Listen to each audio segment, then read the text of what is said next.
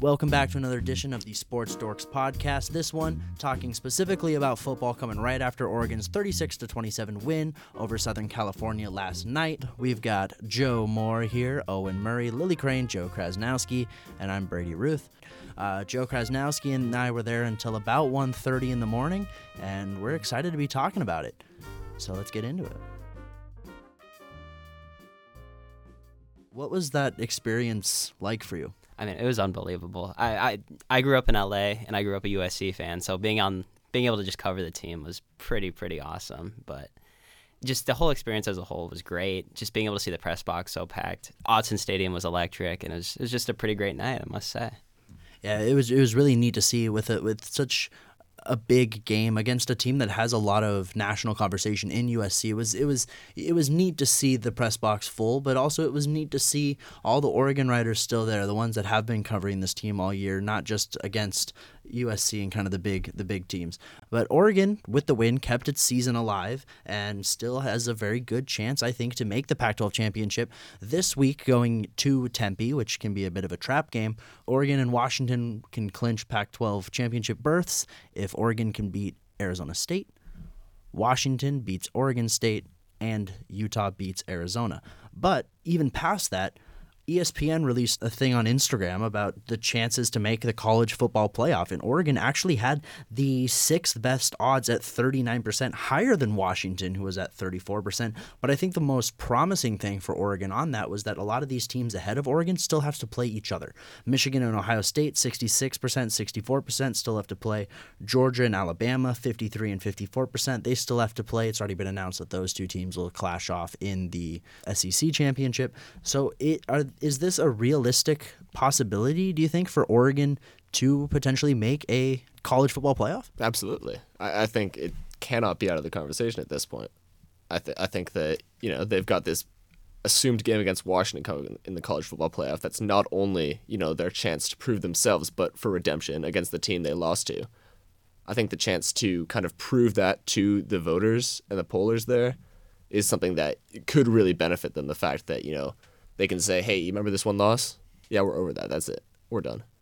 I think it has more of a chance to make the college football playoffs uh, this season than in the past few seasons. I mean, when you look compare especially Oregon versus Washington, two kind of Pac-12 schools that are in the mix. If Oregon can win the game against Arizona State, game versus Oregon State, and then if it wins against Washington, then it's I mean obviously it's in. And I think the thing for Oregon versus Washington, Washington's undefeated right now, but it's kind of been stumbling a little bit in its games since the two matched up. That a lot of its games are closer than many would expect. And we've talked about it. Losing at the end of the season in the Pac 12 championship is a lot different than slipping up in a game that's separated by just a field goal in the middle of the season. And so if Oregon, as long as Oregon keeps winning, it will be in. Mr. Brightside was the sing along at Autzen Stadium last night, and it kind of made sense for how bright Oregon's uniforms and the offense looked. And the brightest spot of all, Bo Nix last night, 412 yards, four touchdowns, quarterback rating of 228, and a 74% completion rate. He's been talked about a lot this year as a potential Heisman candidate the stat that really stands out to me from last night was that Bo Nix had eight incompletions, and the Oregon offense was averaging 8.8 yards per play. So, averaging more yards per play than he had incompletions all night. Is Bo Nix truly a Heisman candidate, and is he the Heisman favorite? I think right now, especially after beating Caleb Williams, that the reigning Heisman, as much as that shouldn't matter, it does Heisman is a lot about appearances, it's a lot about big wins, it's a lot about big moments. And right now, if you're looking at Bo Nix, the major knock on his season is that Oregon has one loss against another Heisman candidate in Michael Penix. But if you look at the stats, look past just the box score, Bo Nix outplayed Penix in that game. And Penix and the Washington offense has stumbled a little bit. It's been easier to bet against Penix in recent weeks and it has Bo Nix, and I think that Bo Nix deserves the respect as the favorite at this point. So, how much would you say then the Heisman is a statistical trophy versus a feel thing? Like, like you mentioned, he outplayed. Is that more important than the stats stats when it comes to Heisman voting, or do you think it's more of a uh, statistical award? It shouldn't be, but I think it is. A game where you get 412 yards and four touchdowns against the reigning Heisman is going to look better than if you do a similar thing against Cal. Sure. And so I think the big moments mean more than the games that are blowouts against the teams near the bottom of the conference rankings. Sure. Joe, what did you see from the press box last night? It- it- which which Heisman looked better? I mean, going back on what you were talking about, how this it's a much it's a statistical thing. I think the eye test matters as well. I mean, Caleb Williams, if you look at his stats, they're not that much different than last year's, and he's not really in the Heisman conversation right now just because of how poor his team has played, especially defensively. That's not really something he control. But in Nix's case, he looks to be the Heisman right now. Brady, I mean, you posted that picture, and it really does look like Bo Nix is the Heisman. There, all the national media is surrounding him, and it looks like he's the one, he's gonna finish. I mean, Jayden Daniels is the other candidate people are talking about about, but he's he's got three losses for LSU. If you go on Instagram last night, there's all these posts about Bo Nix because he's number one in the Heisman odds for FanDuel now, and people are like, "No, LSU have three losses. He can't be a candidate." And I think that Bo Nix is going to jump ahead because Oregon are that one loss team. I think that Bo Nix should be getting more attention for Heisman than he is getting. I mean, statistically, he has 29 touchdowns, only two interceptions on the season.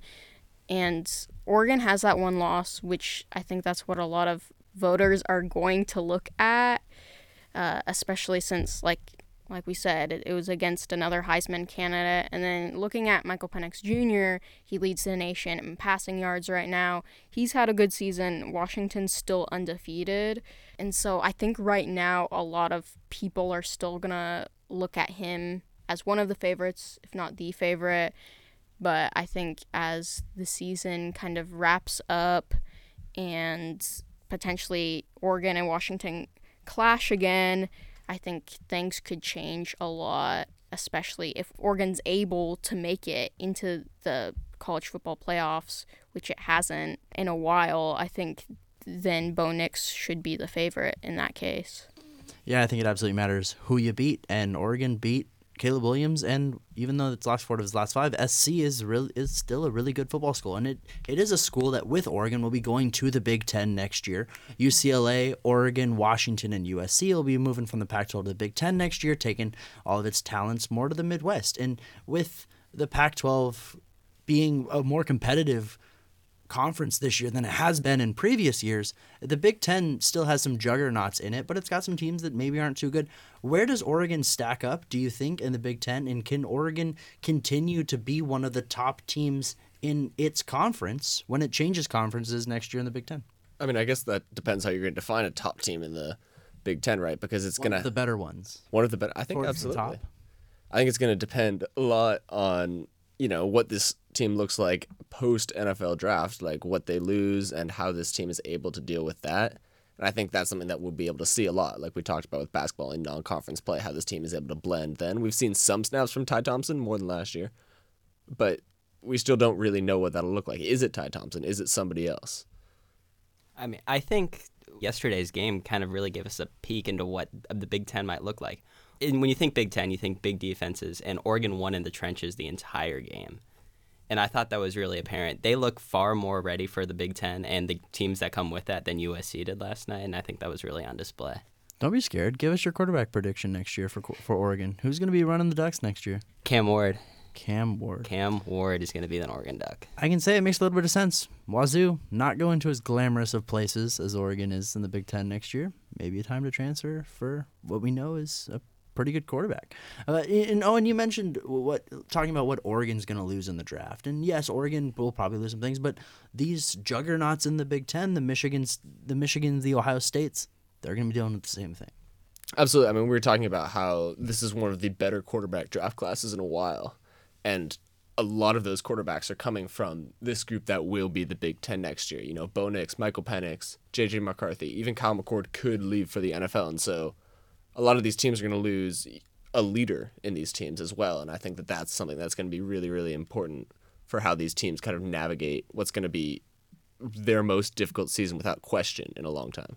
Yeah, Bo's going to have to carry the team as far as he possibly can this year and then hand off the team to whoever's best suited to take it next year, whether that be a transfer, whether that be Ty Thompson. It's going to be a new face for the Ducks, and it's going to be a new conference for Oregon as well. But before any of that, and before we can talk about Bo Nix being a Heisman, and before we can even consider the college football playoff, Oregon's got to get through Tempe.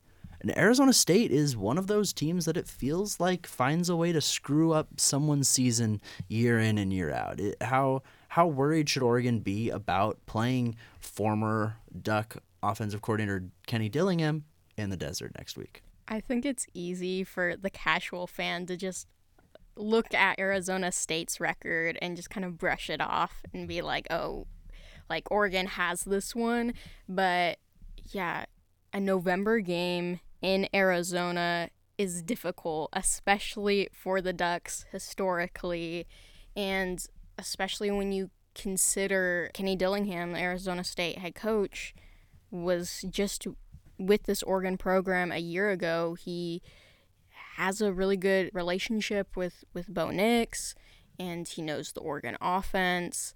He knows this Oregon program, but uh, I think could also make the argument that Oregon knows uh, Kenny Dillingham's style, and I think there should be some worry, especially since it's in between this really hyped up game against USC and then the rivalry game uh, against Oregon State, which is a really good Oregon State program than it uh, usually is, and that it's kind of sandwiched in between those two really big games for the Ducks.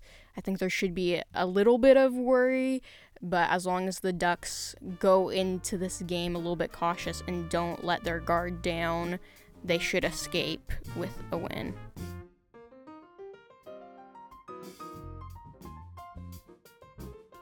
It's an exciting time. It's an exciting team. There's a lot of exciting storylines about it. We'll be back in a couple more weeks to talk a little bit more about this Oregon football team as the possible playoff picture becomes a little more clear. Thanks for tuning in today.